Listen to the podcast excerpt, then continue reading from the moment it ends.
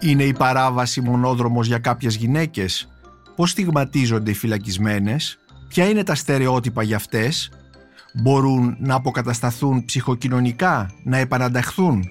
Συζητάμε αυτά τα θέματα με την κυρία Μαρία Φαφαλιού, συγγραφέα του βιβλίου «Γυναίκες στη φυλακή, μαρτυρίες» που μόλις κυκλοφόρησε από τις εκδόσεις Αλεξάνδρεια με πρόλογο του Κλίμη Πυρουνάκη, συντονιστή του Δικτύου Στήριξης Φυλακισμένων και Αποφυλακισμένων Γυναικών. Είμαι ο Νίκος Μπακουνάκης και είναι ένα ακόμη επεισόδιο της σειράς podcast της LiFO Βιβλία και Συγγραφής. Μπορείτε να μας ακούτε και στο Spotify, στα Google Podcasts και στα Apple Podcasts. Είναι τα podcast της LiFO. Σας καλωσορίζω κυρία Φαφαλιού, κυρία Μαρία Φαφαλιού εδώ στο στούντιο της LiFO, στο κέντρο της Αθήνας για να μιλήσουμε για το βιβλίο σας «Γυναίκες στη φυλακή μαρτυρίες» που μόλις κυκλοφόρησε από τις εκδόσεις Αλεξάνδρεια.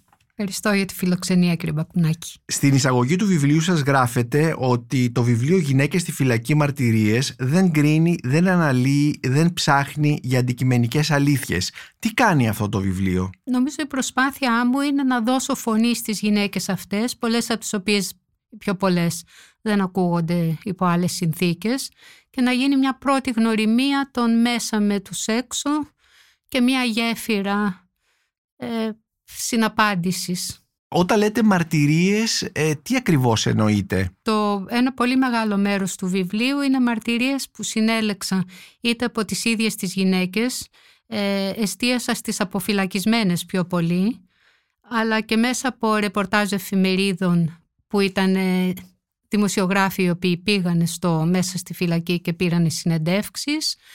Πλαισιώνεται από υλικό οικαστικό από σκίτσα, σχέδια, ποίηματα, άλλα εκδοθέντα, άλλα ανέκδοτα. Από μαρτυρίες με βοήθησε πάρα πολύ μια παλιά κοινωνική λειτουργός, συνταξιούχος, κυρία Χατζή, που ήταν στις φυλακές Κορυδαλού και μου διέθεσε ουσιαστικά όλο της το αρχείο. Επομένως, οι μαρτυρίες δεν είναι η κλασική μαρτυρία, δηλαδή αφηγήσεις γυναικών στη φυλακή, αλλά είναι και άλλα υλικά όπως ποίηματα, ε, ημερολόγια τους, ζωγραφικά έργα, έργα που έχουν ζωγραφίσει μέσα στη φυλακή Ναι. και τα οποία συνιστούν και αυτά μαρτυρίες στον ένα ή στον άλλο βαθμό, εξίσου σημαντικές με τις αφηγήσεις. Ναι. Ε, μπορείτε να μου περιγράψετε πώς ε, είπατε ότι κυρίως ε, μιλήσατε με αποφυλακισμένες. Γιατί με αποφυλακισμένες και όχι με γυναίκες που είναι μέσα στη φυλακή; Ε, γιατί και αισθανόμουν πως θα ήταν δύσκολη η πρόσβαση επειδή ήμουν απλή ιδιώτης, αλλά και κυρίως με ενθάρρυνε ίσως μια κοπέλα αποφυλακισμένη που μου έλεγε ότι μέσα στη φυλακή οι γυναίκες ενδεχομένως να μην λένε τα πράγματα όπως ακριβώς είναι, είτε για να είναι αρεστές στο, τέλος πάντων, στις, στους φύλακες και λοιπά, είτε από φόβο. Οπότε εστίασα εγώ σε κοπέλες που βρήκα που είχαν Που είχαν αποφυλακιστεί. αποφυλακιστεί και που προφανώς ε, θα μιλούσαν πιο ελεύθερα, δεν θα είχαν την δέσμευση των ανθρώπων που είναι οι διευθυντές των φυλακών ή και των συγκρατούμενων τους, συγκρατούμενων τους Ναι, επίσης. ακριβώς. Ναι. Επίσης να προσθέσω ότι είχα αρκετές μαρτυρίες από εθελοντές. Εθελοντικές προσπάθειες που γινόντουσαν μέσα στο και γίνονται ακόμα μέσα στις φυλακές και είναι μια όαση μέσα σε αυτό το νεκρό χώρο που υπάρχει στις φυλακές. Γιατί το λέτε νεκρό χώρο, δηλαδή Ε, τι το κάνει νεκρό χώρο τον... Νεκρός χρόνος. Α, και- νεκρός χρόνος είπατε, ναι. Χρόνος αλλά και Και χώρος. χώρος. Και χώρος, ναι. Ε, βεβαίως αυτό το όσοι διαβάσουν το βιβλίο θα το καταλάβουν γιατί υπάρχουν ορισμένες συγκλονιστικές μαρτυρίες για, για τον τρόπο ζωής, ε, για τον μη χώρο, μη χρόνο, για την κατάθλιψη, για ε, την καθημερινότητα, το κακό φαγητό και ε, βρήκα μια πολύ ενδιαφέρουσα μαρτυρία γιατί παρόλο που είναι μέσα στις φυλακές οι γυναίκες δεν τους λείπει αυτό που δεν στερούνται ή δεν ξεχνούν τη γυναικεία τους αν θέλετε υπόσταση. ε, είναι μια μαρτυρία που μ, έχει σχέση με την ανάγκη τους να μακιγιάρονται, να καλοπίζονται μέσα στη φυλακή και διαβάζω αυτή τη μαρτυρία λέει σήμερα το μεσημέρι μετά το φαγητό είναι η μέρα που παρασκευάζουμε κραγιόν φυσικά και απαγορεύεται όμως εμείς θα φτιάξουμε Νιώθω σαν μαθήτρια του δημοτικού έτοιμη να κάνει αταξία κάθε φορά που επαναλαμβάνουμε κρυφά την ίδια διαδικασία. Η συνταγή έχει ως εξής. Παίρνουμε βούτυρο και μια ξύλινη μπογιά την οποία κονιορτοποιούμε χρησιμοποιώντας το κοντάρι της σκούπας. Ύστερα τα ανακατεύουμε μεταξύ τους πολύ καλά μέχρι να γίνουν ένα συμπαγές μείγμα και το κραγιόν για να βάψουμε τα χείλη μας είναι έτοιμο. Χαίρομαι λες και είμαι παιδί και να σκεφτεί κάποιος ότι έχω όλα τα χρώματα κραγιόν στο σιρτάρι μου με τα καλλιντικά. Είναι μια μαρτυρία από τις σημειώσεις φυλακής της Δήμητρας Παπαδοπούλου η οποία περιλαμβάνεται στο βιβλίο «Γκρίζος αέρας» της Μελίνας Τούντα και την οποία αναπαράγεται εδώ καθώς μαζί με άλλες μαρτυρίες που έχετε συλλέξει ε, εσείς και είναι πρωτοδημοσιεύονται εδώ. Ναι, πρέπει να σας πω, να, να σας διακόψω. Ναι, ότι, ναι, βεβαίως. Ότι είναι πολύ κοκέτες πολλές από τις γυναίκες αυτές. Γιατί με μια εταιρεία για την ψυχοκοινωνική αποκατάσταση στο Καλλιδοσκόπιο επί δύο χρόνια περίπου πηγαίναμε κάθε 15 μέρες στη φυλακή στο σχολείο δεύτερης ευκαιρίας. Αυτή ήταν μια οργάνωση που την είχατε ιδρύσει εσείς. Ναι. ναι, ναι και λειτουργούσε αν δεν απατώμε περί τα 20 χρόνια. Ναι, ακριβώς. Και στο πλαίσιο των διαφόρων ε, δραστηριοτήτων μας ήταν και αυτό που είχαμε κάνει μια ομάδα ανάγνωσης μέσα στις φυλακές Ελαιώνας, στο σχολείο δεύτερης ευκαιρίας. Και έτσι γνωρίσαμε πολλές κοπέλες οι οποίες ήταν πάρα πολύ περιποιημένες. Και αυτή η αίσθηση της συναδέλφωσης που λέτε που όλες μαζί κάνανε Ναι. κάτι έχω δει και κάποιες άλλες περιπτώσεις αλλά θα έλεγα πως ήταν μεμονωμένες σε αντίθεση με, τα, με τις πολιτικές κρατούμενες που έχω εμπειρία από άλλα βιβλία με μαρτυρίες ας πούμε από τις φυλακές Αβέροφ, από τον Εμφύλιο, από την κατοχή που υπήρχε μια συναδελφοσύνη, μια ομαδικότητα, οργάνωναν πράγματα μεταξύ τους, η μία δίδασκε την άλλη, ενώ αντίθετα ας πούμε, στις ε, ποινικές αισθανόμουν ένα τέλμα. Αυτό που είπατε και πιο πριν, αυτή η απόγνωση και η, Ε, η νέκρα. Αυτό που λέτε έχει πάρα πολύ ενδιαφέρον ακριβώς επειδή έχετε και άλλα βιβλία με μαρτυρίες και βιβλίο με φυλακισμένες πολιτικές κρατούμενες ε, λέτε πολύ χαρακτηριστικά ότι με τις γυναίκες πολιτικές κρατούμενες παρατηρείτε ότι κυριαρχεί μεταξύ τους το εμείς στις γυναίκες πολιτικές κρατούμενες, το εμείς, η συναδελφικότητα, η ομαδικότητα αντίθετα στις ε, γυναίκες ποινικές κρατούμενες ε, κυριαρχεί η ατομικότητα, η μοναξιά, η παρέτηση, η αποστασιοποίηση και εντός εισαγωγικών όπως σας είπε κάποια φυλακισμένη κάνουμε καυγάδες για να νιώθουμε ότι είμαστε ζωντανές. Εδώ επομένως φαίνεται η διαφορά μεταξύ μιας φυλακισμένης που είναι πολιτική κρατούμενη και μιας φυλακισμένης που είναι ποινική κρατούμενη. Ε, ήθελα να σας ρωτήσω ποια είναι τα εγκλήματα που έχουν κάνει αυτές οι γυναίκες, ποινικές κρατούμενες τις οποίες έχετε συναντήσει σε αυτό το βιβλίο και καταγράφετε τις μαρτυρίες Ναι, τους; από στοιχεία παλαιότερα, αλλά νομίζω πάνω κάτω πρέπει να είναι τα ίδια. Το 25% περίπου είναι ναρκωτικά. Κάποιες είναι... Δηλαδή είναι εμπόριο ναρκωτικό να υποθέσω, όχι χρήση. Θα σας γελάσω, δεν ξέρω. Ναι. Μπορεί και πολλαπλή χρήση να, Μμμ. να θεωρείται εμπόριο. Πάντως Ναι. βα- βαποράκια είναι πολλές. Ναι, Οι ξένες υπάρχουν πολλές αλλοδαπές, οι οποίες πολλές είναι μέσα επειδή δεν έχουν τα χαρτιά τους. μάλιστα. Υπάρχουν κάποιες περιπτώσεις με ανθρωποκτονίες που είναι η θυματοποίηση γυναίκες. Μμμ. Δηλαδή γνώρισα μια κοπέλα που έμαθα ότι εκείνη είχε αποπειραθεί να σκοτώσει τον άντρα της γιατί κακοποιούσε και εκείνη και το παιδί και προσπάθησε να τον σκοτώσει επειδή την απειλούσε αυτός πως αν, αν με χωρίσει θα σε σκοτώσω και κατά καλή της τύχη ευτυχώς δεν τον σκότωσε, τον τραυμάτισε μόνο οπότε έχει μικρότερη ποινή. Ναι. Αλλά παρά τα αυτά έμεινε φυλακή, έμεινε στη βέβαια, φυλακή. ναι. Ε, την, ε, αυτές τις γυναίκες που συναντήσατε, πόσες γυναίκες έχετε συναντήσει για, για αυτό το βιβλίο, Θα έλεγα καμιά τριανταριά 30 γυναίκες. άμεσα, ναι. Ναι. Ε, τις ρωτούσατε τι, για τι- ποιο λόγο είσαστε... Όχι. φι- Όχι. Όχι. Όχι. Επομένως ε, τις συναντούσατε και σας ενδιέφερε να καταγράψετε τη μαρτυρία τους ναι. ε, σε σχέση με τη ζωή τους μέσα στις φυλακές αλλά και με ε, φαντάζομαι ορισμένα ζητήματα που τα έχετε ιεραρχήσει και τα βλέπουμε μέσα στο βιβλίο που έχουν σχέση με τη ζωή της κρατούμενης, με την ψυχική υγεία μέσα στις φυλακές. Αυτό, σε αυτό δίνεται μεγάλη, μεγάλη σημασία. Ε, τι μπορούμε να πούμε για αυτές τις γυναίκες στο θέμα της ψυχικής υγείας; Διάβαζα από μια έρευνα που είχε κάνει η κλίμακα ότι το 65% των φυλακισμένων παίρνουν ψυχοφάρμακα Μμμ. και το 45% είχαν κάνει τουλάχιστον μία απόπειρα αυτοκτονίας. Το 2015 ήταν αυτά Ναι. τα στοιχεία. Ε, αυτό βέβαια, ε, τα ψυχοφάρμακα και οι απόπειρες αυτοκτονίας κάτι λέει. Ε, έχετε μερικές πάρα πολύ ενδιαφέρουσες μαρτυρίες για τη χρήση του λεξοτανίλ που επειδή τις βοηθάει να ηρεμήσουν, να κοιμηθούν κτλ. Το λένε χαϊδευτικά, το λένε λεξοτανιλάκι. Του δίνουν δηλαδή αυτή την που ίσως και, και το αθωώνει και λίγο, το ναι. μαλακώνει και λίγο σαν φάρμακο. Ε, επομένως μπορούμε να πούμε ότι το κομμάτι της ψυχικής υγείας είναι πολύ σημαντικό ψυχοφάρμακα για, γιατί κυρίως ε, για θέματα κατάθλιψης, για ποια πράγματα, γιατί παίρνουν ψυχοφάρμακα; Υποθέτω κατάθλιψη πάρα πολύ, αλλά και μερικές είχαν ήδη προβλήματα ψυχικής υγείας πριν, mm-hmm, πριν εισαχθούν. Πριν, εισαχθούν. Υπάρχει και το θέμα της, ε, ένα άλλο σημαντικό θέμα ε, για τις κρατούμενες μέσα στις φυλακές είναι αυτό που ονομάζεται έμφυλες σχέσεις. Ε, τι ακριβώς μπορούμε να πούμε πάνω σε αυτό, οι σχέσεις τους ως γυναικών, ως, με τις άλλες κρατούμενες, τι μπορούμε να πούμε πάνω σε αυτό; Το έβαλα εγώ σε μια κατηγορία που είναι από λεσβιακές σχέσεις που κατά ανάγκη δεν είναι λεσβιακές, είναι η ανάγκη, είναι για, ανάγκη. Για, για μια ζεστασιά, για μια ανθρώπινη ζεστασιά. Έχω βάλει που είναι πολύ ενδιαφέρον για τις γυναίκες, τους άντρες γυναίκες τρανς, οι Ναι. οποίοι δυστυχώς είναι σε αντρικές φυλακές, Ναι. είναι ένα άλλο πρόβλημα. Οι σχέσεις που αναφερθήκαμε και πιο πριν, που είναι οι, οι σχέσεις με τον σύζυγο κλπ. Επίσης με το trafficking Μμμ. και πάρα πολλ- όχι πάρα πολλές, αλλά πολλές γυναίκες ε, αναγκάστηκαν και μπήκανε σε αυτό το ρόλο επειδή ο άντρας τους ή ο φίλος τους τέλος πάντων τις ε, προωθούσε. Ναι.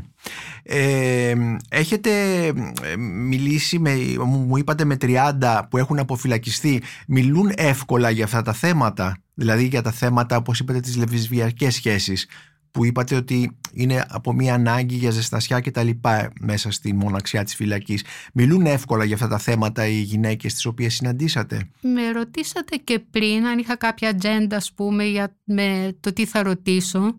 Θα έλεγα πως προέκυπτε κάθε συζήτηση ήταν διαφορετική. Δηλαδή Ναι. δεν πήγαινα ότι Μάλιστα. πότε φυλακίστηκες, γιατί Ναι, μπήκες, έχεις παιδιά, δεν έχεις Ναι. παιδιά ναι. κλπ. Όπως προέκυπτε, Προέκυπτε, κάθε φορά. Ναι.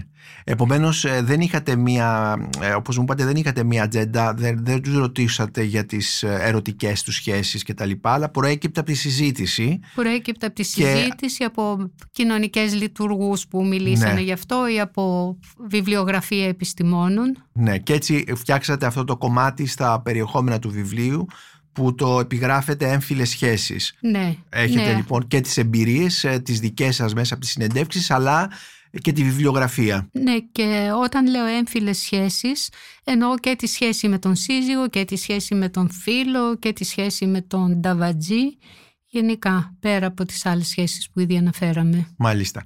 Ένα άλλο θέμα, ε, κυρία Φαφαλιού, που θίγεται μέσα στο βιβλίο είναι ε, η πολύ βασική σχέση μάνας παιδιού.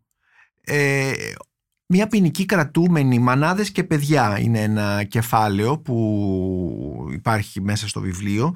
Ε, έχουμε, ε, ξέρουμε ότι πολλές ε, μητέρες έχουν τα ανήλικα ή τα βρέφη στα, στα κελιά. Έχετε τέτοιες μαρτυρίες, έχετε συλλέξει τέτοιες μαρτυρίες; Ναι, οι μορομάνες όπως τις λένε κρατάνε τα παιδιά μέχρι τριών ετών. Μμμ. Και είναι, πο- είναι πάρα πολλές οι γυναίκες που έχουν παιδιά. Κάπου έχω τις στατιστικές. Εν πάση περιπτώσει νομίζω περίπου οι μισές γυναίκες έχουν, έχουν παιδιά. Όχι μέσα στη φυλακή.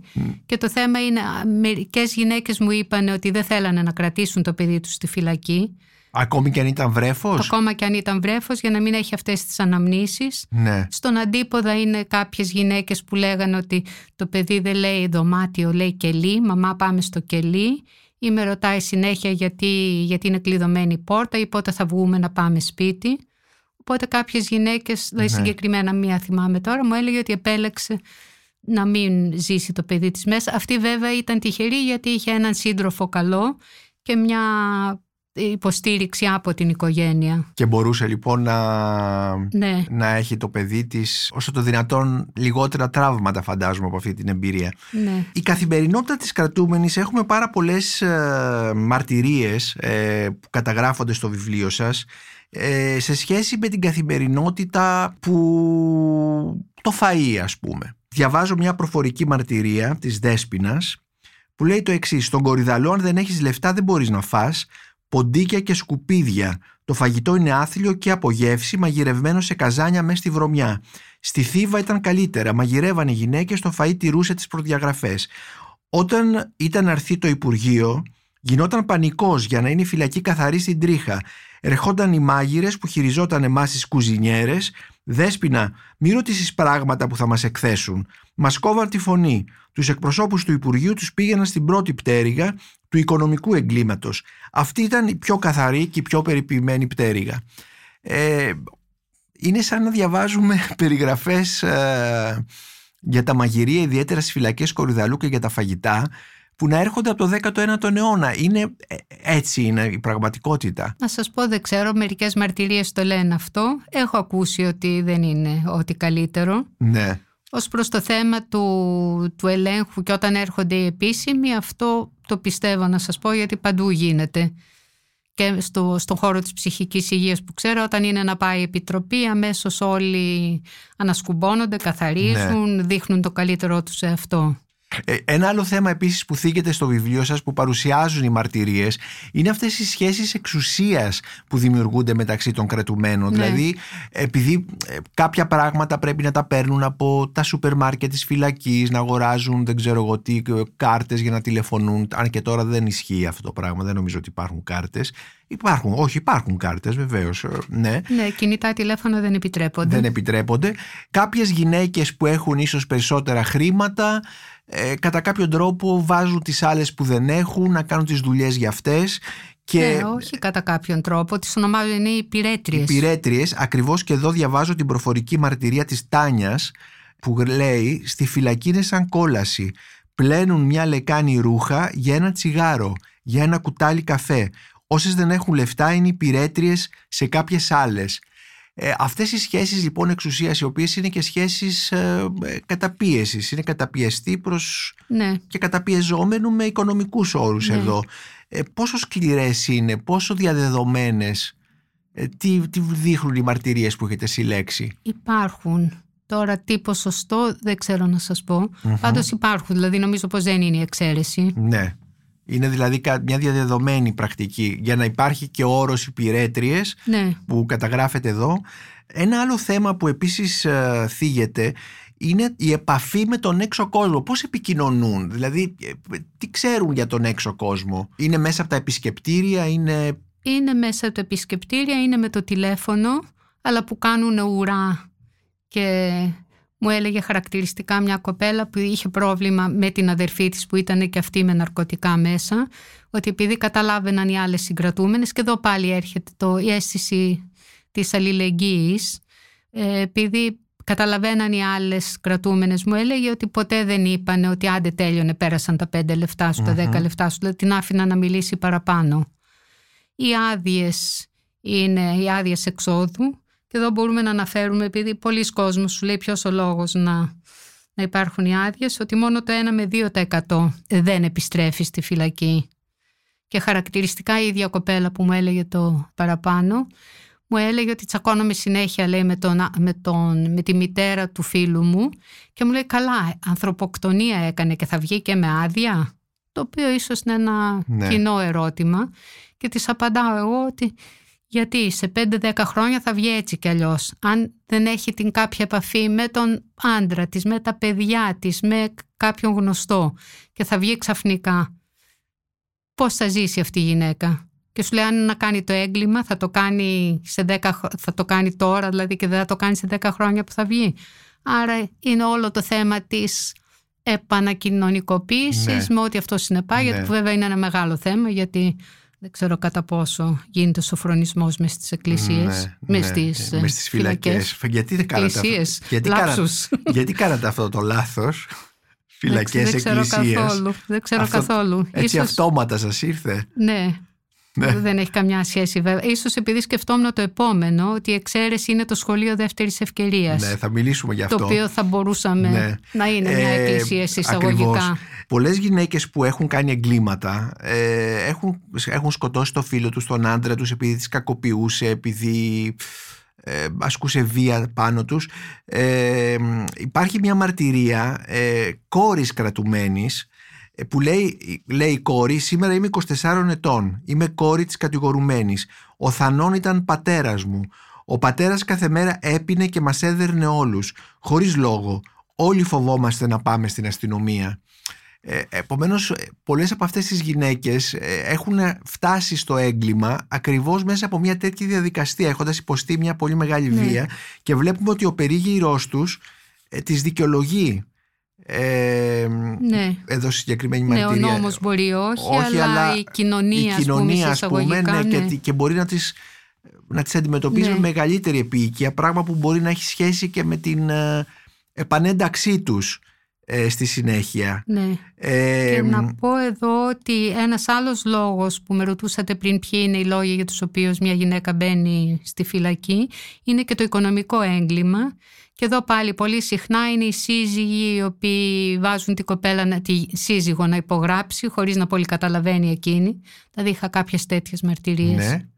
και έτσι βρίσκονται Και με την βρίσκουν- υπογραφή βρίσκουν τους ε, εκείνοι με- βρίσκονται εκείνες μέσα και ο σύζυγος απ' έξω. είναι και αυτό μία, μία μορφή βίας επίσης έτσι δεν είναι; Ναι, γιατί μπορεί να είναι και γνώση του συζύγου ότι εδώ Ναι. η, θα ευθύνεται η σύζυγος δηλαδή χω- δεν το ξέρει η Ναι, σύζυγος δεν- όταν βάζει ναι. την υπογραφή της ότι ευθύνεται και η ίδια από τη στιγμή που ναι, υπογράφει της λέει υπόγραψε εδώ. Και επίσης πολλές τσιγκάνες υπάρχουν οι οποίες μπαινοβγαίνουν. Ναι. Όταν λέτε μπαίνω-βγαίνουν, Ε, από ό,τι έχω καταλάβει, οι τσιγκάνες είναι οι πιο μπαίνουν και υποτροπιάζουν. Μπαίνουν, μετά βγαίνουν, υποτροπιάζουν με ναρκωτικά ή με άλλους λόγους, ξαναμπαίνουν. μάλιστα. Και εδώ ίσως να πούμε ότι περίπου πάνω από το 50% των ε, ανθρώπων που μπαίνουν στη φυλακή υποτροπιάζουν και ξαναβγαίνουν. Μμμ. Σε αντίθεση με το σχολείο, πόσοι έχουν πάει και έχουν τελειώσει την εκπαίδευση στο σχολείο δεύτερης ευκαιρίας, ένα 3% μόνο. Ε, εδώ θα, αυτό που λέτε είναι ένα πάρα πολύ ενδιαφέρον στοιχείο και θα ήθελα να μας πείτε μερικά πράγματα για τα σχολεία δεύτερης ευ- ευκαιρίας που έχει σχέση και με την επανένταξη των ε, γυναικών που αποφυλακίζονται. Πού λειτουργούν αυτά τα σχολεία δεύτερης ευκαιρίας, λειτουργούν μέσα στις φυλακές; Ναι, μέσα, ναι, υπάρχουν και σχολεία έξω από τη φυλακή, αλλά αυτά στα οποία αναφέρομαι εγώ είναι μέσα στη μέσα φυλακή. στις ναι. φυλακές. Ε, και ποια είναι ε, η βασική φυλακή ε, γυναικών είναι ε, ίσως η- η μεγαλύτερη ε, είναι εδώ κοντά στην Αθήνα στη Θήβα δεν είναι στην Ελαιώνα των Θηβών Ναι, και οι υπόδικες που είναι μεγάλο ποσοστό και δυστυχώς περνάει και ένας ενάμισης χρόνος μέχρι να εκδικαστεί η υπόθεσή τους, οι υπόδικες κατά κανόνα είναι στον Κορυδαλό, μάλιστα στις γυναικείες πτέρυγες του που Κορυδαλού. από ό,τι διαβάζουμε από τις μαρτυρίες μέσα στο βιβλίο οι συνθήκες εκεί είναι πολύ χειρότερες από τις φυλακές γυναικών στον ε, Ελαιώνα Θηβών Να σας πω, επειδή έχω και μεμονωμένες μαρτυρίες δεν μπορώ να βγάλω ναι ε, κάποιο Ναι, συμπέρασμα. από, τις, αλλά- από κάποιες μαρτυρίες που Ναι. διαβάζουμε εδώ, από αυτές τις μαρτυρίες Ναι. τέλος πάντων που υπάρχουν στο βιβλίο, βλέπουμε ότι οι φυλακές Κορυδαλού είναι πιο άγριες, πιο, οι συνθήκες πιο δύσκολες σε σχέση με τις φυλακές του Ελαιώνα Θηβών. Ναι. Ε, τι είναι ακριβώς αυτά τα σχολεία δεύτερης ευκαιρίας μέσα στις φυλακές, δηλαδή τι γίνεται εκεί σε αυτό το Ε, σχολείο; να σας πω την εμπειρία μου από τον Ελαιώνα, από τις ε,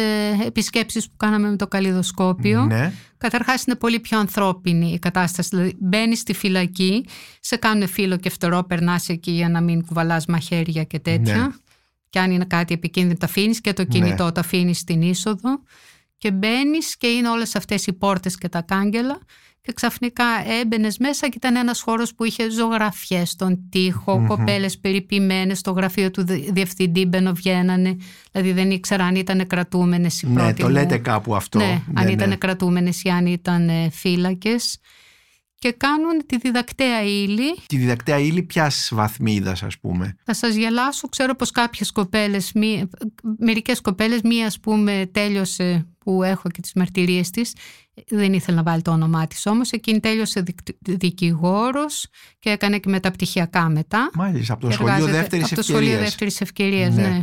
Και εσείς πηγαίνατε λοιπόν εκεί με την ε, οργάνωση που είχατε το Ναι, πηγαίναμε καλλιδοσκόπιο με άλλες και δύο ε, συναδέλφους. ναι. Και κάναμε, στην αρχή είχαμε πει πως θα ήταν ομάδες ανάγνωσης ναι, και ξεκινήσαμε με ανάγνωση. Μετά είδαμε ότι επειδή ήταν και κάθε 15 μέρες και δεν τέλειωνε ένα διήγημα ή κάτι ναι, για να το συζητήσουμε και ήταν φόλη τη ύλη τους. Είχαμε δείξει κάποια ντοκιμοντέρ.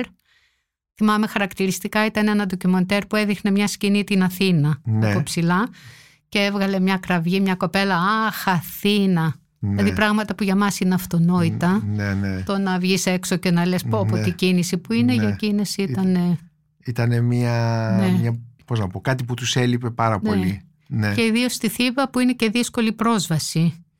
Δηλαδή θέλεις 20 λεφτά με το από εκεί που σου αφήνει το λεωφορείο, Ναι. αν δεν έχεις αυτοκίνητο δικό σου. ναι. Οι συγγενείς δηλαδή οι πιο πολύ υποθέτω έπρεπε να περπατήσουν 20 λεφτά και είναι στη μέση του πουθενά πραγματικά Ναι. όλο το συγκρότημα. Όλο το συγκρότημα. Αυτό το οποίο είναι αποκλειστικά γυναι, γυναικεία φυλακή.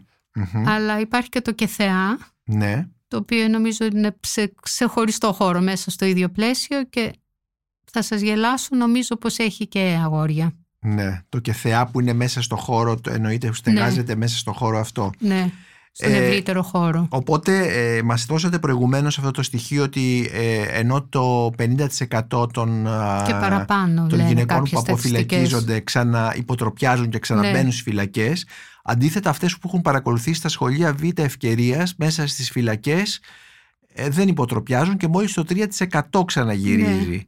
Αυτό ήταν από μια μαρτυρία του Κλήμη του Πυρονάκη και το βασ- βασιζόταν και ο σε οποίος έρευνες στην ήταν ε, Ευρώπη. ε, πρώην διευθυντής ε, Βέβαια, ναι. σχολείου δεύτερης ευκαιρίας νομίζω στις φυλακές ε, Στον Ελαιώνα. στον Ελαιώνα. Ένας φωτισμένος δάσκαλος, Μμμ. ο οποίος στη συνέχεια έχει κάνει το, το δίκτυο για, την, ε, για τις φυλακισμένες και αποφυλακισμένες Ναι. γυναίκες και έχουν αρχίσει και μέσα στη φυλακή πέρα από το σχολείο κάνουν ε, μαθήματα κομπιούτερες, μαθήματα μπαρίστα, διάφορα πράγματα οπότε όταν βγουν πια έξω οι κοπέλες είναι, έχουν κάποιο Ναι. Έχουνε- εφόδιο, έχουνε κάποιο κάποια, χαρτί. ναι. έχουνε κάποια δουλειά ας πούμε. Και βέβαια με το σχολείο πάλι ένα άλλο τραγικό με μαρτυρίες, δεν ξέρω αν ισχύει ακόμα, φοβάμαι πως μάλλον ναι, πηγαίνανε να δώσουν εξετάσεις οι κοπέλες που έπρεπε να δώσουν για το Λύκειο, για, για την αποφύτισή τους, πηγαίνανε με χειροπέδες Μάλιστα. Και με συνοδεία αστυνομικών. Ναι. Λέτε κάπου στο βιβλίο σας ότι σε σχέση με το σχολείο δεύτερης ευκαιρίας στη Θήβα, στη Θήβα ότι μέσα στο γραφείο ας πούμε του, του διευθυντή, του διευθυντή του σχολείου βλέπατε γυναίκες ε, ευγενικές, καλοβαλμένες, μακιγιαρισμένες και θεωρούσατε ότι είναι υπάλληλοι το προσωπικό και εκεί κατά κάποιο τρόπο κάνατε μια αυτοκριτική και λέτε είναι ένα στερεότυπο που δεν Ναι. θα πίστευα ποτέ ότι μια γυναίκα φυλακισμένη θα ήταν καλοβαλμένη. Ε, Δεν ξέρω αν, θα το, αν το σκεφτόμουν έτσι, αλλά Ναι. πάντως σίγουρα θυμάμαι την έκπληξή μου Ναι, και αναρωτιέμαι και αναρωτιόμουν και τότε δηλαδή, τι περίμενα. ναι. Ζριγές, στολές ας πούμε Ναι. που βλέπουμε στα έργα του. Ε, πάντως έχει πολύ ενδιαφέρον μαρτυρίες που έχετε καταγράψει ε, πως όταν φτάνουν οι γυναίκες στις φυλακές τους αφαιρούν όλα τα ρούχα ξεγυμνώνονται κατά κάποιο τρόπο και φοράνε τα ρούχα της φυλακής πολλά από τα οποία ε, δεν τους κάνουν και μας ενώσαν νούμερα και ε, καταλαβαίνουμε ότι είναι επίτηδες αυτό η στολή τέλος πάντων του φυλακισμένου επίτηδες ε, δεν του έρχεται καλά, δεν πέφτει καλά ενώ δεν μπορεί και να μην του χωράει καθ- δεν μπορεί να μπει καθόλου μέσα Ναι, δεν ξέρω αν είναι επίτηδες ή απλώς αυτά υπάρχουν και αυτά φοράνε. Ναι. Μα υπάρχουν μέσα στο βιβλίο σας επίσης μαρτυρίες ε, για εξαναγκασμό σε σεξουαλικές σχέσεις πράξεις με υπαλλήλους των φυλακών ε, και με αντάλλαγμα κάποιες, ε, κάποια ευνοϊκότερη μεταχείριση, κάποια, ξέρω, εγώ, κάποιες υλικές παροχές, κάποια τσιγάρα, δεν ξέρω εγώ τι. Ε, Βεβαίως το βιβλίο σας όπως λέτε έχει 30 μαρτυρίες μέσα δεν μπορείτε να το γενικεύσουμε παρόλα αυτά Ναι. υπάρχουν τέτοιες μαρτυρίες μέσα στο βιβλίο Οι μαρτυρίες είναι πολύ περισσότερες από 30. 30 ήταν οι διαζώσεις σε επαφή μου Ναι, μαζί τους. ναι, γιατί έχετε Αλλά και οι μαρτυρίες μαρτυρίες πρέπει να είναι τουλάχιστον 200. από τη βιβλιογραφία, ναι. Ναι. Αλλά αυτό το έχω δει σε πολλές, σε αρκετές μαρτυρίες αυτό το στοιχείο. Πρέπει να υπάρχει. Ναι, Και με ένα βιβλίο που ασχολούμαι τώρα με τα αναμορφωτήρια τα παλιά και εκεί ναι, υπήρχε. Βέβαια ευτυχώς είναι η μειονότητα, ναι. οι φύλακες αυτή είναι η μειονότητα όπως σε κάθε. Ελπίζω να είναι η μειονότητα, Ναι. αλλά έτσι πιστεύω. Ε, κυρία Φαφαλιού, έχετε σπουδάσει κοινωνική ψυχολογία από ό,τι έχω διαβάσει στο βιβλίο ή τουλάχιστον έχετε κάνει μεταπτυχιακά Ναι. στην κοινωνική ψυχολογία στο Λονδίνο. Ναι, σε ένα Αμερικάνικο πανεπιστήμιο. Ναι, Βασικά ήταν επειδή είχα τελειώσει κοινωνικές επιστήμες και ήθελα να ιδρύσω το καλλιδοσκόπιο και Ναι. ήθελα να μάθω για τις κοινωνικές επιχειρήσεις, Ναι. για την επαγγελματική αποκατάσταση ατόμων με προβλήματα ψυχικής Ναι. υγείας.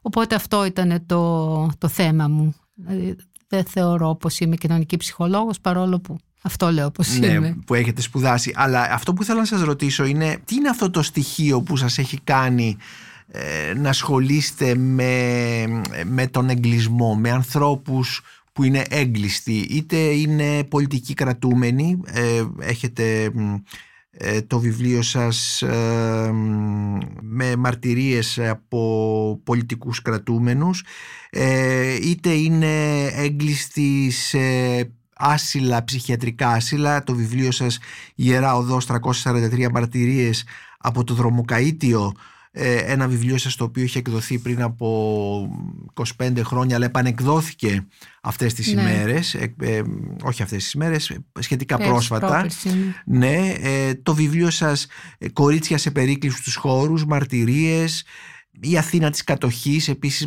τι είναι αυτό δηλαδή που σας κάνει να ασχοληθείτε με τους ανθρώπους αυτούς που έχουν την εμπειρία του εγκλισμού; Από τι ναι, ποια είναι αυτή; Έχω μια αιμονή ίσως με το θέμα.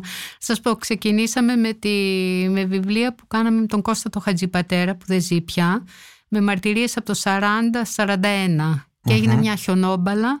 Μετά κάναμε το βιβλίο με τη μάχη της Κρήτης, πάλι μαρτυρίες και μετά η Αθήνα της κατοχής ένα δίτομο. Οπότε ναι. ήδη εκεί υπήρχαν τα πρώτα στοιχεία ας πούμε της, ε, των κακουχιών. Ναι. Μετά στην πορεία μου είχε προτείνει από το ο πρόεδρος του Διοικητικού Συμβουλίου του Δρομοκαϊτίου να κάνω ένα βιβλίο με μαρτυριες ε, και τότε μπήκα για καλά στο χορό. Ναι. Επομένως ε, ξεκίνησε ε, τυχαία δηλαδή αυτό με τις, ε, ιδιαίτερα με τους ανθρώπους που είναι έγκλειστοι ενώ όχι τόσο τις μαρτυρίες της κατοχής αλλά ε, των φυλακισμένων των... Υγεία, ναι θα έλεγα πως μάλλον τυχαία ναι. με αφορμή το βιβλίο μου του Δρομοκαϊτίου ναι. το οποίο μπήκα πιο στα βαθιά νερά μετά έκανα το μεταπτυχιακό για τις ναι. κοινωνικές επιχειρήσεις ιδρύθηκε το καλλιδοσκόπιο είχα κάνει μετά ένα βιβλίο με ποίηματα ψυχικά πασχόντων ναι. και βασικά πιστεύω και ελπίζω ότι με το να δίνει κανείς φωνή σε ανθρώπους που αλλιώς ίσως ναι. δεν θα είχαν την ευκαιρία αυτή ναι. ότι είναι χρήσιμο και να σπάσει κάποιος πάγος ε, και να γίνουν και κάποια πράγματα καλύτερα προφανώς γιατί... Από, το, από, από εκείνη τη χρονιά που εκδόθηκε το βιβλίο σας ε, Ιερά Οδός 343 1995 ναι. Ε, έχουν περάσει τόσα χρόνια και όμως εξακολουθείτε να καταγράφετε μαρτυρίες και να ασχολείστε με αυτόν τον κόσμο. Ναι. Οπότε εδώ θέλω να σας ρωτήσω αν αυτό σαν προσωπικότητα σας έχει ας πούμε συγγραφική προσωπικότητα στο περιορίσω το προσωπικότητα στο, στη δουλειά σας ως συγγραφέος και επιστήμονα. Αν αυτό σας έχει επηρεάσει, αν αυτή η δουλειά που κάνετε ε, την κάνετε με μια αποστασιοποίηση συναισθηματική και ψυχική ή υπάρχει... Όχι, δεν θα έλεγα πως είναι αποστασιοποίηση. Δηλαδή στο ψυχιατρίο όταν πήγαινα θυμάμαι και έφευγα, θυμάμαι ότι είχα και μια λύπη αλλά είχα και ένα θυμό. Ναι. Ένα θυμό για, το, για τα συστήματα για το σύστημα βασικά, εγκλισμού και ναι. θεραπείας ας πούμε. Και ναι, με έχει επηρεάσει. πολύ τυχερή γιατί και με έχουν εμπιστευτεί άνθρωποι. Οι πιο ναι. πολλοί χωρίς καν να με γνωρίζουν και ναι. πρέπει να το πω αυτό και έχω γνωρίσει πολύ όμορφους ανθρώπους ναι. σε όλο αυτό τον χώρο, των περιθωριακών με κάποια έννοια. Ναι, των περιθωριακών. Εσείς όμως αντίθετα δεν, έχετε, δεν είχατε καμία σχέση με αυτόν τον κόσμο, έτσι δεν είναι; Θέλω να πω, δεν είχατε κάποια εμπειρία ε, μεγαλώνοντας ή με όλο αυτόν τον κόσμο. Το γνωρίσατε δουλεύοντας, πως όχι. δουλεύοντας στα βιβλία ναι, σας. Δηλαδή είχα κάποιον συγγενή που είχε ψυχικά προβλήματα ναι. όταν... Ε, τον γνώρισα όταν ήμουν 10 χρονών, ο οποίος είχε νοσηλευτεί και στο δρομοκαίτιο.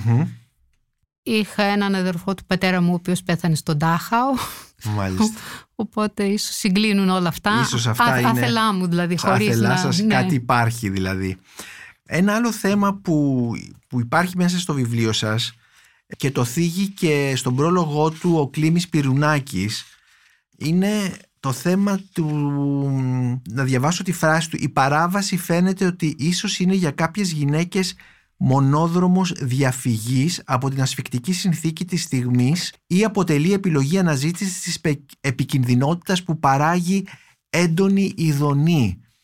Αυτή είναι μια, μια φράση πολλαπλών αναγνώσεων που προκύπτει προφανώς από το βιβλίο σας για να την έχεις στην εισαγωγή του. Και από την εμπειρία τη δικιά του βέβαια. Ναι, ναι, ναι. Ως ε, πρώην διευθυντής ναι. στα σχολείου Δευτέρας Ευκαιρίας στις φυλακές, σε γυναικείες φυλακές. Όταν λέμε είναι μονόδρομος η παραβατικότητα για κάποιες γυναίκες ε, δηλαδή ας πούμε για τις γυναίκες για παράδειγμα που υφίσταται τη βία οπότε και αυτό και κάποιες που το οικογενειακό τους περιβάλλον γιατί ένας βασικός ρόλος λόγος που αρχίζει αυτή κάτι φόρα σε εισαγωγικά αν θέλετε είναι που ξεκινάει και από την οικογένεια. Και οικονομική ένδυα και βία ενδο, ενδοοικογενειακή βία. Ναι. Ε, και το θέμα της ειδονής αυτό μου θυμίζει το περίφημο μυθιστόρημα, αυτοβιογραφικό μυθιστόρημα του, του Ζενέ, το ημερολόγιο ενός κλέφτη, όπου υπάρχει ε, η παράβαση με την ειδονή συνδυάζεται ναι. ε, με διάφορους τρόπους τέλος πάντων ε, και το θέμα της ειδονής τι πώς είναι το έγκλημα που ανεβάζει την, ξέρω εγώ, την, έχει σχέση με τη σεξουαλικότητα; Τι, τι ακριβώς είναι αυτό; Ξέρω για τη σεξουαλικότητα αλλά νομίζω το ότι σε κάποιους ανθρώπους που έχουν υποστεί τόσα πολλά το να κάνουν την παράβαση είναι μία αυτοδικαίωση ίσως και μία αναγνώριση ότι ε, βοηθάει στην αυτοεκτίμησή τους όσο παράλογο και να φαίνεται. Αλλά αυτή είναι η δικιά μου ερμηνεία. Είναι κάτι σαν επίτευγμα δηλαδή. Ναι. Είναι σαν επίτε, κάτι σαν επίτευγμα. Ναι, αλλά ναι. αυτή είναι δικιά μου ερμηνεία, δεν ξέρω κατά πόσο. Ναι. Τα βιβλία σας ε, πόσο έχουν βοηθήσει να βελτιωθεί όλο αυτό το σύστημα σοφρονισμού και οι συνθήκες κτλ. Ξέρετε, έχετε κάποια στοιχεία, ξέρετε αν συζητιούνται αυτά τα βιβλία, αν διαβάζονται από αρμόδιους, τα Υπουργείο Δικαιοσύνης. Στο Υπουργείο Δικαιοσύνης ναι. δεν υπάγονται φυλακές, αν δεν ναι. ναι. Ε, ή από σοφρονιστικούς υπαλλήλους, διευθυντές φυλακών κτλ. Το τελευταίο μου βιβλίο είναι βέβαια πολύ πρόσφατα που κυκλοφόρησε, οπότε δεν είχα και άμεσο αντίκτυπο. Πάντως οι πρώτες ε, κρίσεις που είχα ήταν θετικές και από έναν-δυο πανεπιστημιακούς ή επιστήμονες εν πάση περιπτώσει. Και κυρίως αυτό που με ευχαρίστησε είναι ότι από τις ίδιες, από δύο-τρεις κοπέλες που ήδη είχα επικοινωνία, οι οποίες είχαν ε, φυλακιστεί παλιά, μου είπαν πως ήταν βιβλίο που τους εκπροσωπούσε και πως είναι χρήσιμο. Και αυτός είναι ο στόχος μου. Και το ίδιο και με τα βιβλία της ψυχικής υγείας, εκεί νομίζω ότι ίσως έπαιξε πιο καθοριστικό ρόλο. Και η δράση του καλλιδοσκόπιου και τα ποίηματα των ψυχικά πασχόντων κάναμε συνέχεια, όχι συνέχεια, αλλά συχνά κάναμε με το καλλιδοσκόπιο ποιητικές βραδιές ή βραδιές τέχνης που ερχόντουσαν και ανακατευόντουσαν οι υγιείς εισαγωγικά με τους ασθενείς ναι, εισαγωγικά. Ναι. Οπότε πιστεύω ότι κάτι βγαίνει. Ναι. Αλλά... Τελικά για ποιους γράφετε τα βιβλία σας; Φοβάμαι πως τα γράφω για μένα όσο εγωιστικό και να ακούγεται. Ναι, για τη δική σας σωτηρία ναι. δηλαδή. Όχι για τη σωτηρία μου, γιατί με ενδιαφέρει. Δηλαδή, το κάθε ναι. βιβλίο μου είναι ένα ταξίδι, δηλαδή δεν ξέρω ναι. ούτε καν πώς θα εξελιχθεί. Αλλά βέβαια το ότι αισθάνομαι πως πιστεύω πως θα είναι χρήσιμο και είμαι ένας, δημιουργώ ένα διάβλο επικοινωνίας ναι. με τους ανθρώπους αυτούς που αλλιώς δεν θα ακουγόντουσαν είναι πάρα πολύ σημαντικό. Δηλαδή, αλλιώς νομίζω δεν θα το έκανα. Ξαναγυρίζω στην αρχή, είπαμε ότι το βιβλίο αυτό έχει μαρτυρίες ε, που δεν είναι μόνο οι αφηγήσεις ε, των γυναικών, κυρίως ε, γυναικών που έχουν αποφυλακιστεί, αλλά είναι και ζωγραφιές τους, ποίηματά τους, ημερολόγια τους που έχουν γράψει μέσα στη φυλακή και θα ήθελα να μου διαβάσετε κάποιο από έναν, αν θέλετε, ένα ποίημα που έχει ναι. ενδιαφέρον για σας και μπορεί και για τους ακροατές ναι, μας. Αρκετά ποίηματα έχουν εκδοθεί σε δύο συλλογές ε, εκοφαντικές σιωπές έκλειστες που ήταν μια ομάδα στην Θεσσαλονίκη εθελοντική ομάδα και πηγαίναν στις φυλακές διαβατών. Φυλακές διαβατών πριν από μερικά χρόνια είχαν και γυναίκες. Ναι. Και είχαν καταγράψει όλα τους τα ποίηματα. Ήταν ομάδες ανάγνωσης και συζήτησης. Και μπορώ να σας διαβάσω κάποιο αν θέλετε. Ε, να σας διαβάσω της Έλενας που είναι που περιγράφει την πρώτη της εμπειρία. Η Έλενα ήταν πόσο ετών ας πούμε όταν μπήκε στη φυλακή; Δεν γνωρίζω. Ναι. Μόλις έχει χαράξει. Ανεβαίνω δειλά στο μπλε λεωφορείο με τα μικροσκοπικά παράθυρα. Είναι η τρίτη μεταγωγή. Κάθε φορά και διαφορετική. Η ίδια όμως άσχημη μυρωδιά. Τα ίδια σκουπίδια στο πάτωμα. Κλείνει με δύναμη η πόρτα πίσω μου. Κρατάω τα χέρια μου σφιχτά, λες και φορώ ακόμα χειροπέδες. Φωνές, βρισιές, σιδερένιες πόρτες να ανοιγοκλίνουν. Κοιτάω από το μικροσκοπικό παράθυρο. Η μέρα δεν θυμίζει αρχές Οκτωβρίου. Ένα γκρι πέπλο ουρανός. Ψιλοβρέχει. Κρυώνω. Δεν κάνω όμως προσπάθεια να το κλείσω. Νιώθω να πνίγομαι. Χτύπη καρδιάς που δεν μετριούνται. Κλείνω τα μάτια. Η μια εικόνα φέρνει την άλλη. Ζαλίζομαι. Κοιμάμαι. Ξυπνάω σε κάθε στάση. Πετάγομαι σαν ελαττήριο χωρίς να ξέρω που να τρέξω. Στη θολούρα του μυαλού ακούω σκόρπιες φράσεις. Και πάλι φωνές, βρισιές, σιδερένιες πόρτες, κλειδαριές. Ξανακοιμάμαι. Δέκα ώρες περίπου περνούν μέσα στο αβάσταχτο αδιέξοδο, ώσπου το μπλε λεωφορείο με, το μικροσκοπικό παράθυρα, με τα μικροσκοπικά παράθυρα φτάνει στο τέρμα. Ανοίγω τα μάτια. Ήταν απλά ακόμη ένας εφιάλτης. Και ίσως να σας διαβάσω και ένα άλλο της Παρασκευής μιας άλλης κοπέλας. Ναι, βεβαίως. Τα μουντά γέλια. Είμαι λέει 24 ετών. Μα νιώθω 84. Είμαι νέα και νιώθω γριά. Είμαι δυνατή, μα νιώθω άρρωστη. Είμαι φυλακή στο κελί 3. Κελί σκοτεινό με 10 κρεβάτια. Με ανθρώπους χωρίς ζωή. Με πόνο, θλίψη, δάκρυα στα μάτια, κελί κρύο, γέλια μουντά χωρίς χαρά. Βέβαια αυτή είναι μια όψη. Η άλλη όψη είναι ότι κάποιες κοπέλες αποφυλακίζονται και βρίσκουν το δρόμο τους.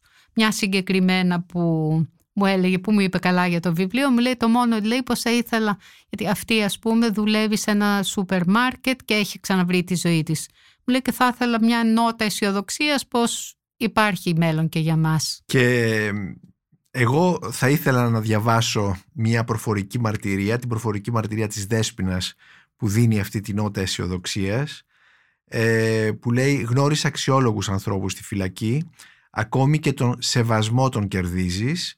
Έχω γνωρίσει τόσο αξιόλογους ανθρώπους μέσα στη φυλακή. Κάνοντας ένας άνθρωπος ένα δίκημα δεν σημαίνει ότι δεν το μετάνιωσε, δεν είναι παιδί κατώτερου Θεού. Κανέναν, ούτε και αυτούς που μπαινοβγαίνουν καν δεν θα τους κατηγορήσω. Ε, που δείχνει και Ναι. μια μεγαλοψυχία Ναι. και επίσης ένα, έναν κόσμο που πρέπει να του δώσεις μια ευκαιρία. Ναι. Δυστυχώς ακόμη. ευκαιρίες δεν υπάρχουν πολλές. Και όπως έλεγε μια κοπέλα, αισθάνομαι λέει σε ένα αερόστατο που ανεβαίνει ψηλά, αλλά από στιγμή σε στιγμή αισθάνομαι πως με μια καρφίτσα μπορεί αυτό να ξεφουσκώσει. Κυρία Μαρία Φαφαλιού, σας ευχαριστώ πάρα πολύ για τη συζήτηση που κάναμε με αφορμή το βιβλίο σας και για το βιβλίο σας «Γυναίκες στη φυλακή μαρτυρίες» που μόλις κυκλοφόρησε από τις εκδόσεις Αλεξάνδρεια. Εγώ σας ευχαριστώ πολύ. Είμαι ο Νίκος Μπακουνάκης και ήταν ένα ακόμη επεισόδιο της σειράς podcast της Life of Βιβλία και Συγγραφής με καλεσμένη την Μαρία Φαφαλιού για το βιβλίο της «Γυναίκες στη φυλακή μαρτυρίες». Μπορείτε να μας ακούτε και στο Spotify, στα Google Podcast και στα Apple Podcasts.